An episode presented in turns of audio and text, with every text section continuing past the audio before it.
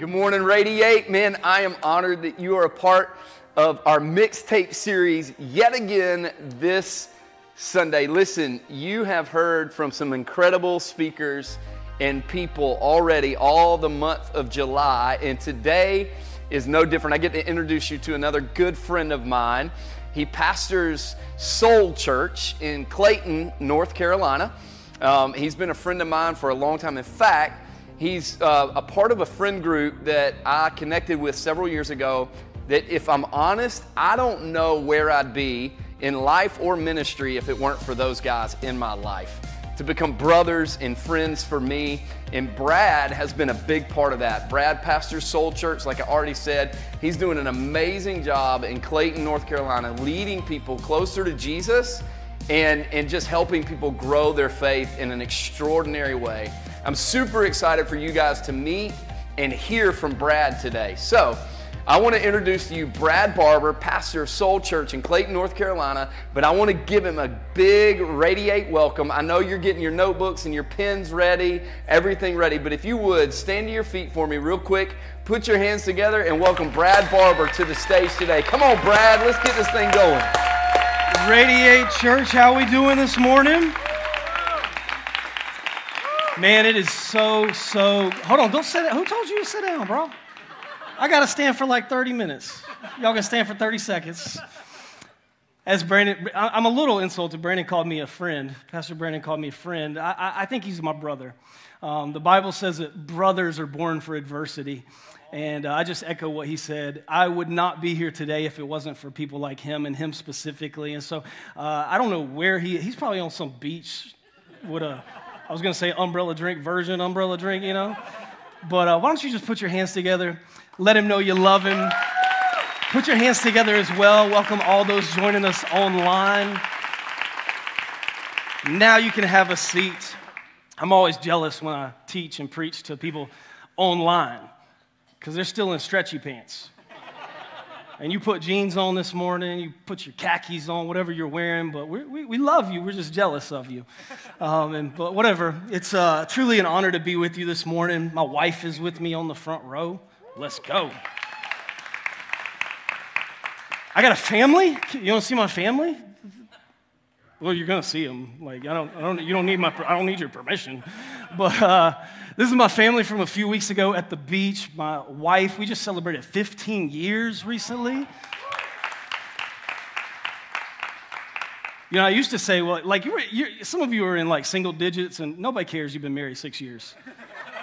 Kim Kardashian's been married six years and six times. Like you get to 15, people are like, oh.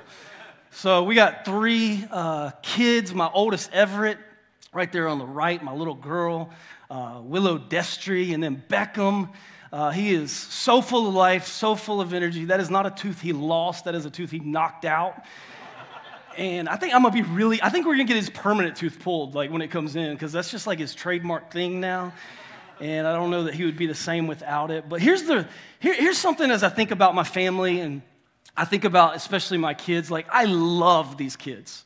Like, I loved them. I would do anything for them. I would die for them. I would live for them, uh, all that stuff. Um, I love them. I love their ages nine, seven, and six. I love the stage of life they're in. I love what they're doing. But here's also the truth is they need to grow up. Like, I fully, parents, hear me, you, you understand this. I fully love them exactly where they are but I also acknowledge they can't stay there forever. Like it was cute when you were one and you had a bib on at your one year old birthday party and you were eating your cake with your face. If I show up to your 33rd birthday and you're eating a cake with your face, technically, I don't know how else you eat a cake, you know what I mean? It's not so cute anymore. Like, there's gonna come a day where my kids have to grow up and have to move out. Amen? And I told my oldest when he turned nine, I said, Nine more years, bro. The eviction process has started. Like, I, am not the, you're 27, you're not living with me, bro. 18 is all you got. You're on your own. It's time. Uh, it, it's really fun and cute, like still cutting my kids' steaks. I'm not doing that much longer. Because they have to grow up. And there's two realities that exist for not just me as a dad with my kids, but the reality that exists with us and God as well is that number one, on one hand, God loves you exactly where you are. He loves who you are today, not just who you will be one day. There is nothing you could do today to make God love you any more than He already does. But, it's a big but. Big but. He also wants you to grow up. Yeah, that's good. Two things, it's not either or. It's not, well, God doesn't love me now, but if I do this and go to church and I mature and grow and read my, then he'll love. No, no, no. He fully loves you now. He actually likes you now, too. Because some of us think he loves us, but he doesn't like us. No, no, no. He likes you. But he also wants you to grow up, he wants you to mature. He wants you to move forward into all that He's called and created you to be. See, you can stay exactly where you are today because there's some of us in this place where we have made a decision to follow Jesus. We have put our trust in Him as Lord and Savior. And congratulations, you are going to heaven. There is nothing else you have to do. You don't have to work backwards to earn the gift of God through Jesus and His blood on a You don't have, no, no, no, that's done but there's more ahead of you. Because he said in John 10 10, I have come that you may have life and have it to the full. And we have we have missed the mark on this idea as Christians that one day, oh, one day, Jesus did not just die so that you could have a one day in heaven. He died for you to have life and life to the full. And so he does not want you to stay stuck. He does not want you to stay unhealed. He does not want you to stay bound in the chains of addiction or whatever's holding you down this morning. He wants you to move forward. Turn with me if you have a Bible to, to Luke chapter 2 because I want to teach from the subject today of growing up. Would you just turn to somebody around you while I find the scripture? And oh God, I lost my place. Just turn to somebody real quick and tell them, grow up. Grow up. Some of you have been waiting to tell your husband that for, for a long time. Grow up. Luke chapter 2, verse 52. It says, And Jesus, so, Jesus, we're talking about the, the, the man that we follow, that we believe is God, the one that not only paved a way for our salvation, but the one that modeled a life of how to live. And Jesus increased or grew in wisdom, in stature, and in favor with both God and with people. Go with me for a second because this is a little bit of a crazy idea, but Jesus grew up. Despite what Ricky Bobby would have you believe, some of you have been way too Christian for way too long. You don't, you don't know that reference. Ask your unsafe friend. I never watched it. My wife told me about it, okay? But despite what he would have you believe, we don't serve baby Jesus. Like Jesus grew up, he, he matured, he moved forward. And Luke 2:52 is interesting because it gives us the obvious that yes, he grew up physically. But it also says that he grew in wisdom.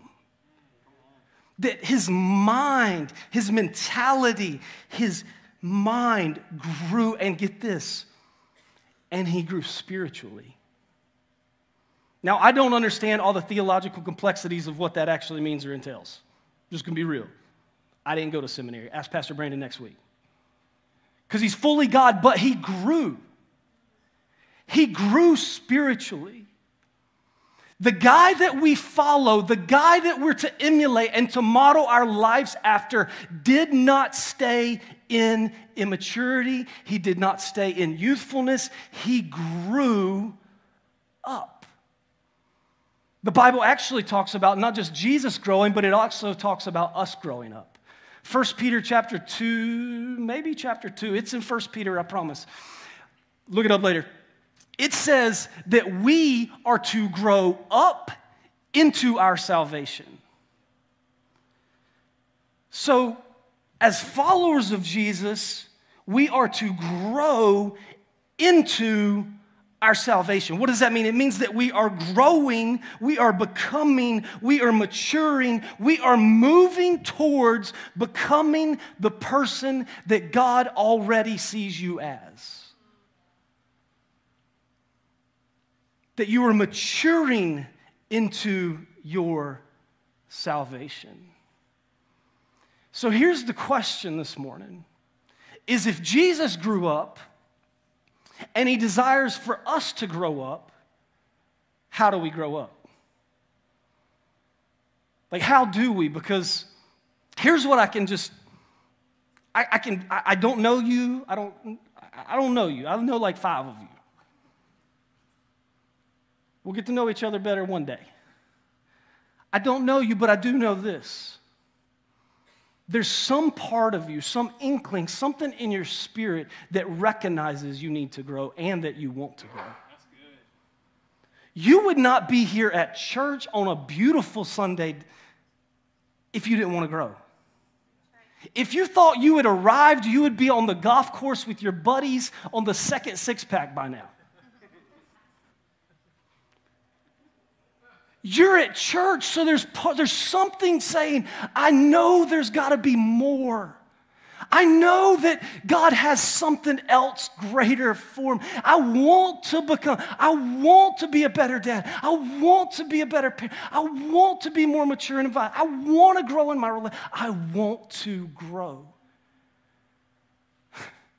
So if Jesus grew, he wants us to grow, and we want to grow. Why aren't we growing? Like, why are some of us still stuck? And we've been spinning in our wheels for years. And God wants us to grow. We want to grow, yet we can't seem to move forward. I want to look at three or four scriptures today and look at a common theme that I think will add some clarity and context to this. If you have a Bible, turn with me to Daniel chapter 6. Daniel chapter 6, one verse from the OT. It's like OG, just, just different. Daniel chapter 6, verse 10. Have you had coffee this morning? I think I'm on my like sixth cup by now. Daniel chapter 6, verse 10. When Daniel learned that the document had been signed, context, that the king implemented a rule by signing this document that everyone had to bow down to worship him. And if you didn't, it's a law, there's consequences, i.e., death penalty if you do so. So Daniel learned that this document had been signed, and he went into his house. The windows in its upstairs room opened toward Jerusalem, and three times a day he got down on his knees, prayed, and gave thanks to his God. Listen to this just as he had done before. So, this wasn't a new idea for Daniel. This wasn't like, oh, this new rule, I, sh- I should start worshiping God. No, no, no. This is just what he did. See, when pressure enters our life, pressure does not create anything new. Pressure always exposes what is. That's the blessing of that past COVID season that, thank God, we're moving on. Because it exposed some things. I know what it exposed in me, some things I didn't like about my heart, my mind, my anxiety, my trust in God. It exposes, and when the pressure was put on Daniel, he said, No, no, no, I'm just going to go back to what I always did. Acts chapter 17, verse 2, it's a verse about Paul. This is like the Christian of all Christians, wrote most of the New Testament. And it says this as usual. His habit, his practice, his discipline, in other words, as usual, Paul went into the synagogue. It's not a special occasion, it's just what he did. Luke chapter 4, verse 16. As usual, again, those words, as usual, he, speaking of Jesus, entered the synagogue on the Sabbath day and stood up to read. Luke chapter 22, verse 39, he, speaking of Jesus again, went out and made his way as usual to the Mount of Olives, and the disciples followed him. See, over and over and over, not just in scripture, but in church history, we see the great men and women of our faith with usuals. And you and I have usuals as well. Like, think about it for a minute. What do you usually do? Some of you are here because this is what you usually do. Like, your kids didn't have to ask you, and congratulations if your kids didn't have to ask you, Are we going to church today?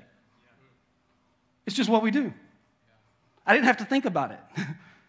oh, snap, it's Sunday. Get in the car. We're going to church. It's what we do, it's, it's our usual. We all have usuals. I usually stay up way too late and binge Netflix. It's just what I usually, I don't plan to do it necessarily, I just usually do it. I usually oversleep and hit snooze one or seven times. It's just what I usually do. I usually wake up and I grab my phone first thing and scroll social media until I have to pee so bad I have to get out of bed. At 38, that distance is getting a lot shorter. Had the thought last year, I'm like, it would be easier to just get a catheter installed. Is that a thing? I usually shop or drink or somehow cope when I'm sad or tired or anxious. I'm, I'm usually so tired by the time I get off work. I just swing through a drive through for dinner and pick up whatever's fast and cheap and thank God for Wendy's $5 biggie bag that hasn't heard about inflation. I'm usually way too busy to, to find time to read my Bible or pray. And all of us have usuallys. We have habits, we have practices, we have disciplines, and for the good or the bad, but we all have things we usually do. And here's the reality, here's the truth, here's the commonality for all of our usuallys, bad, good, or indifference. What I usually do my habits, your habits, my practices, your ha- practices, the disciplines of our life, what I usually do will shape who I am and who I'm becoming more than anything else. I, I had this thought during worship, and I didn't say this at it, the early one, so like you get a bonus. We over spiritualize spiritual growth because you think it's all God. But spiritual growth is a tag team match with you and God working together, with God's power of His Holy Spirit ultimately bringing about the change. But how He does it is through your usuallys, your habits, your practices. And the problem with our usuallys is we usually don't give any thought to what we usually do. We just kind of do it. I mean, I mean, think about the things that you usually do. You did not think five years ago, I should start this. I should start scrolling social media for 40 minutes while I sit on the toilet until my legs go numb. Like, I, I never, I never consciously made that decision. I never was like, I don't like feeling my feet. But yet I find myself with three kids hiding. Where's dad? just scrolling. But today, I want to put some thought to our usuallys. Because when you put your thought to usuallys, I love what the Bible says in Proverbs 14, 15. It says, The sensible one, other translations use the word wise or prudent. The sensible one watches his steps. In other words, for us as followers of Jesus, we just don't step kind of, oh, I just usually, I just, I don't know where I'm going. I don't know what I'm doing. I'm just, ah, just going through life, doing whatever. No, no, no. I watch my step. I'm intentional with my step. I think and give thought to my usuallys because here's the deal what you when it comes to usuallys what you rarely do rarely pays off Some of you went to the gym one time and never been back because you're like, it didn't work. I mean, I, try, I tried it. It was 10 bucks and no, no sign on bonus and fr- free grape Tootsie Rolls. So I, I, I mean, and you've been paying that for two and a half years, $10 a month. You ain't even going for the free pizza no more. And you're like, it didn't work. But what you rarely do rarely works. You eat a salad once a week, good for you. You're just missing out. Because it ain't going to do nothing. And what you occasionally do will occasionally pay off. That's why you can read your Bible once a month and God will still speak to you once a month. But what you usually do usually pays off. What you do as a habit, a practice, or a discipline with consistency will pay off. I've got some people that I go to the gym with that I've been going every day and see these same people. And I, will watch their workouts sometimes. Some of y'all go to Planet Fitness because it's a judgment free zone. I go to the gym to judge people. That's why I go to a gym full of old people because I'm like, I'm the healthiest person in here. This is amazing. But I see what they do as a workout, and their workouts aren't even good.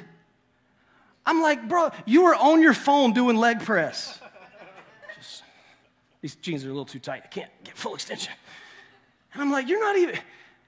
But I saw them for, and guess what? They're still making progress.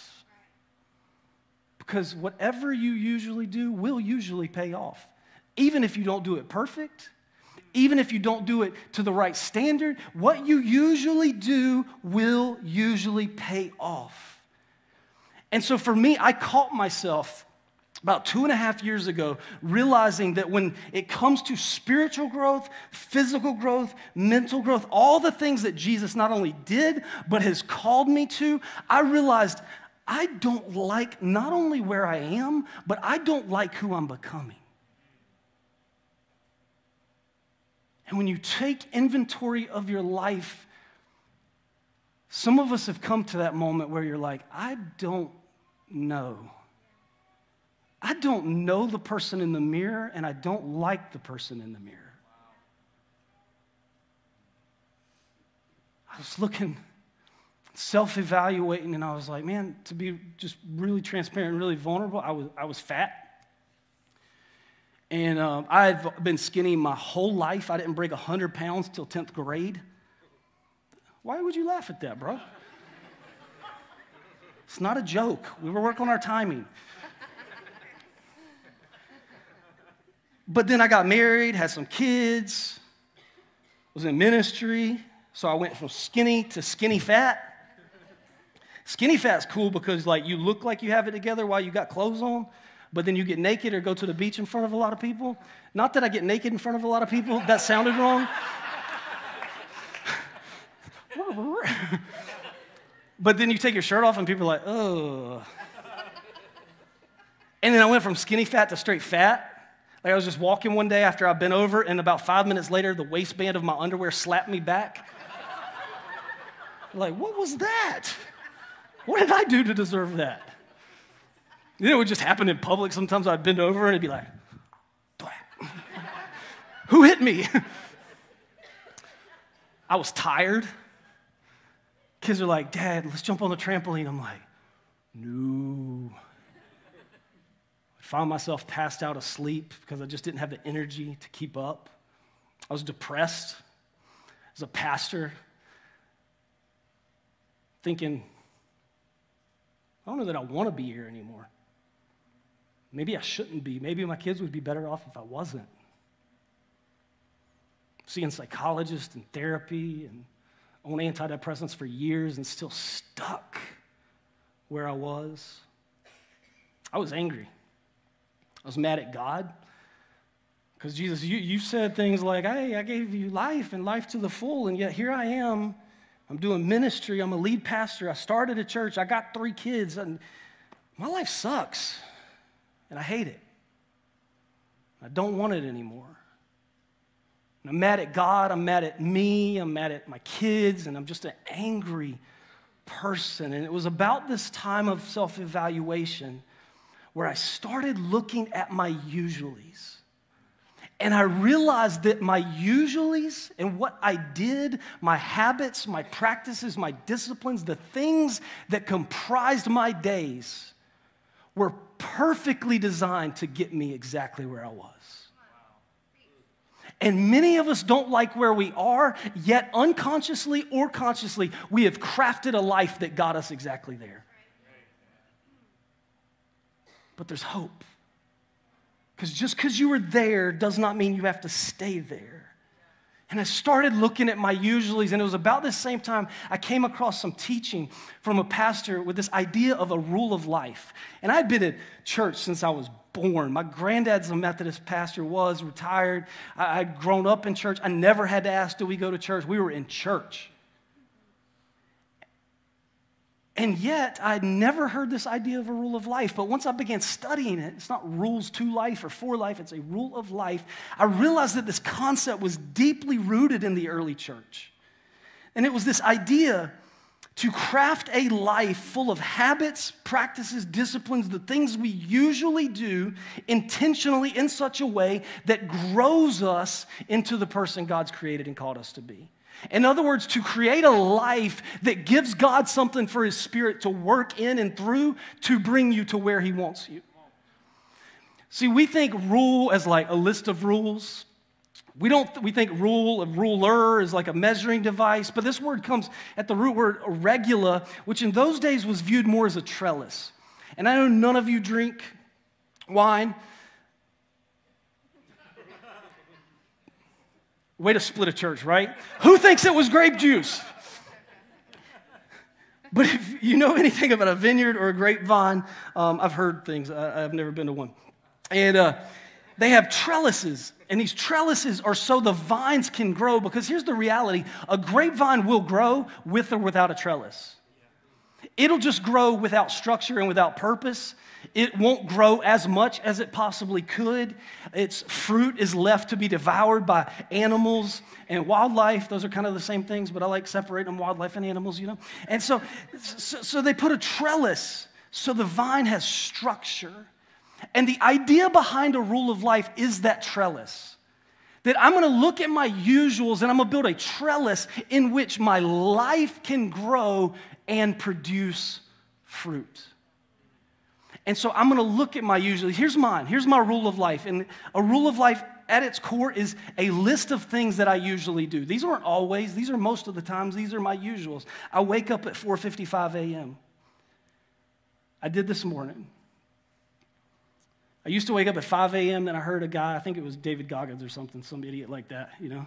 He was like, everybody wakes up at 5 a.m. I wake up at 4:55. I was like, 4:55 it is. I spend the first 30 minutes of my day in silence by myself. I just realized a long time ago, I'm not a very happy, joyful, loving, kind, gentle person when my kids wake me up, screaming, yelling, fighting, yelling, demanding cereal, only to discover they don't like the cereal we got. I realized if I can beat them and just have some time with me and God first, to be still before Him and with myself. Jesus modeled this. Over and over and over in the Gospels, you'll see Jesus often withdrew to lonely places. He often woke up early to be with Himself before God, just to get time with His Father. And so I sit there with my cup of coffee for, I don't know, 20, 30 minutes, and I just I don't pray, I don't read, I just sit with God. I spend time in the scriptures. I take the dog for a walk first thing, and I pray. And most of the time, I pray through the Lord's Prayer on these walks. The Lord's Prayer was never given to us by Jesus to be something we said before Little League baseball games. I had like a heathen coach, never been to church in his life. He's like, it's time to pray the Lord's Prayer. I'm like, what are we doing? But it was a guide. You know, it starts, Our Father in heaven. So I take a few minutes and I'm, God, you're my dad. You love me. You like me. You have a plan for my life. God, thanks for being my dad. Thanks for being my father. Thanks for being present in my life. And, and I just work through the Lord's prayers and outline as I walk the dog. I go to the gym. I went to the gym this morning mainly because I wanted to pump before I took the stage, you know? No. I'm better when I go to the gym mentally, spiritually. I tuck my kids at night and pray with them. I end every day laying in bed with the examen, which you can Google it, examen. It's just a, a prayer method of which you walk through and examine your day with God. God, I did this, and how did I feel, and where were you? And then you said this, and I felt like you were lead. And we just walk through our day together. I fast on Wednesdays. Again, not always, usually. Fasting's a, a lost practice. I said it, and everybody's like, Daniel, fast. No, no, no, I mean just, just water. And if, if you have a struggle in your life right now with saying no to something, let me just say this. If you have a struggle with an addiction, fast. Because what you're doing by fasting is saying, I want something, food, but I'm going to teach my body I don't have to have what I think I want because I want something more. The reason you can't say no to pornography is because you've never taught your body and your mind that you have the ability to say no. You just think you have to, I, I feel it, I got it, I'm hungry. Some of us get that way 11 o'clock. We're like, I'm hungry, where's lunch? You're good, bro. You're good. You can, you, you can control yourself. I gather with my small group, my, my crew, every week because I'm not good alone. I need people to do life together. I Sabbath on Saturdays. Sunday's a work day for me because that's what churches make pastors do, work on Sundays. And so we Sabbath Friday night to Saturday night, 24 hour period where we stop as a family. And I know some of us think that like we're, we're addicted to work, so we, we rationalize things and we say things like, well, you know, Jesus is New Testament, New Covenant, and so like I enter into the Lord's rest. Yeah, but Jesus Sabbathed. And God put the Sabbath, in other words, 24 hour period where you stop working, stop producing, stop contributing to society in any valuable way, in the same list of don't kill people. He said, don't sleep with people that aren't your wife, don't kill people, and take a day off. Now, I, I get, I'm like, I don't know, God. Those seem like very different things. It was that serious to God. And so I Sabbath. And it reminds me every week that I'm not God and the world spins perfectly fine because I'm not.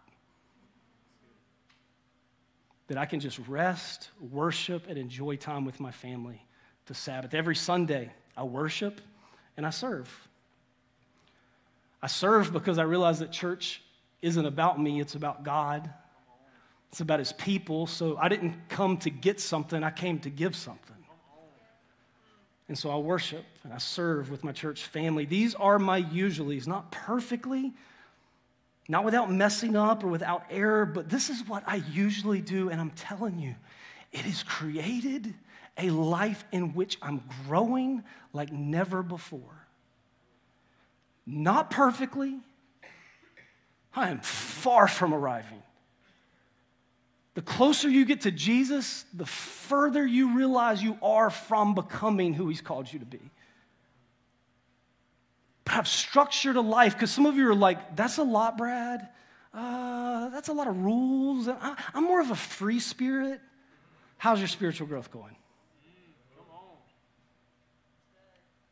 Well, I, I like to, you know, leave room for the Spirit of God. Yeah, me too. I've learned there's tons of freedom in discipline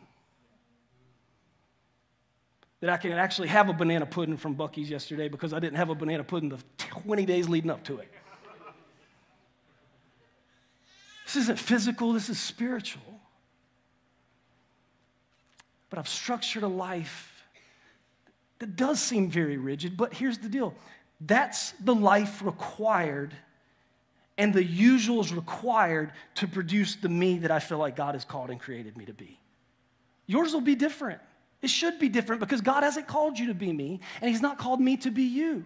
We're different people with different purposes, different callings, different seasons of life, and they all require different usuallys. But please, let me beg you and plead you look at your usuallys.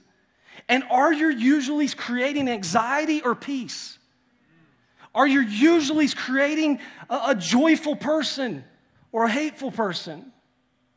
Or, the, you're usually creating a person that's going to be able to play with your grandkids or be in a wheelchair.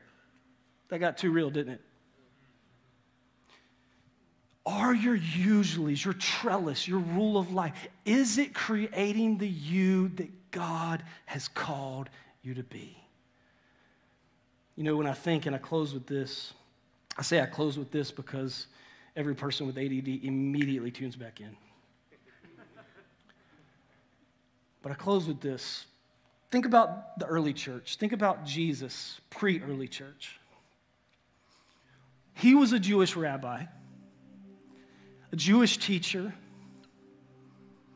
and he did what all Jewish teachers and rabbis did he recruited disciples. See, the idea of a rabbi coming up to somebody and saying, Follow me, was not a Jesus thing, it was a rabbi thing. And so Jesus recruited these young men as disciples. And the point of a disciple was this to be with their rabbi and become like their rabbi. To be with him, in other words, to be around him and take on his usuallys. The chief aim was to eventually do what your rabbi did, so the way that you did what he did was by doing what he did. Like, dang, I saw Jesus. Hey, hey, y'all, Jesus wakes up early. Do we have to do that? I think we should do that. Jesus prays. That's why the disciples say, Teach us to pray how you pray, because we want to pray like you, because we want to be like you. And you can be a Christian and not be a disciple. You can be a follower of Jesus and not be a disciple of Jesus. Because a disciple of Jesus requires discipline. So you can be a follower of Jesus and get to heaven one day and sing kumbaya with the rest of us forever.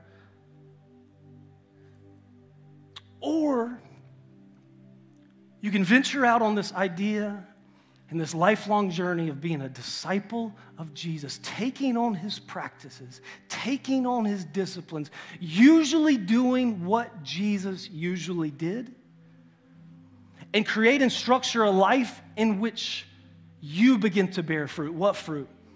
Well, Galatians tells us the fruit of Spirit is love, joy, peace, gentleness, kindness, faithfulness, forbearance. There's a couple more, I don't remember. But when we take on the usuallys of Jesus, we begin to produce what Jesus produced. And so maybe you're like me this morning. Maybe you're a follower of Jesus and your usuallys just have gotten you to a place that that you never wanted to be. And you're stuck and you're tired and you're angry and you're lonely. And you've actually given up hope because you think this is just what it is. Can I encourage you with the same words that Jesus said to these young men follow me? Don't just give your life to me, don't just give your heart to me. No, follow me. Let my patterns, let my usuallys become yours and watch what His Spirit begins to do. Some of us just need to make a commitment today. I'm going to follow Jesus. He, he, he said, Get baptized, I'm going to get baptized.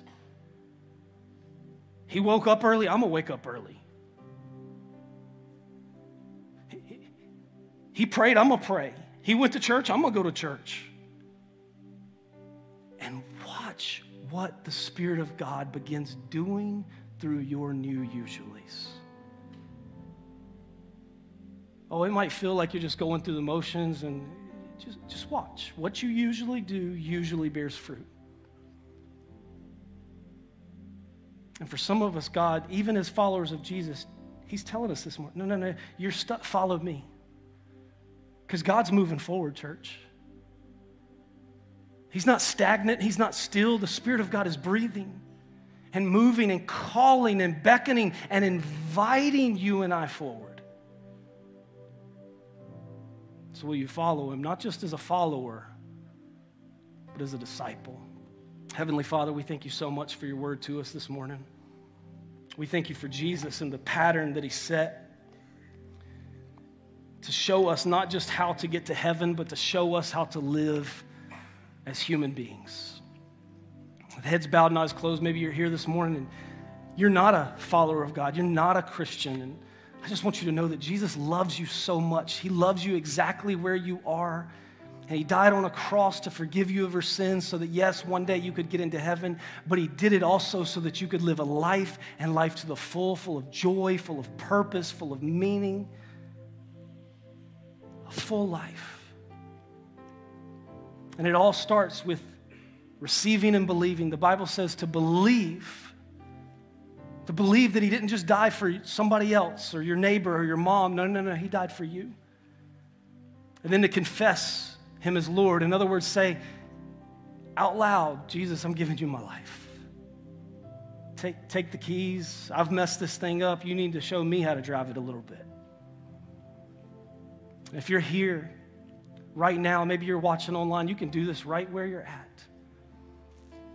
If that's you and you want to make that decision to give your life to Jesus, would you slip your hand up? Nobody else is looking around. Just say, That's me giving my life to Jesus right now. Somebody's going to put a clipboard in your hand. We just want to help get some information because we want to follow up and come alongside you to serve you in this journey of following Jesus and becoming a disciple of His. Heavenly Father, we love you so much. We thank you for what your Spirit is doing, God.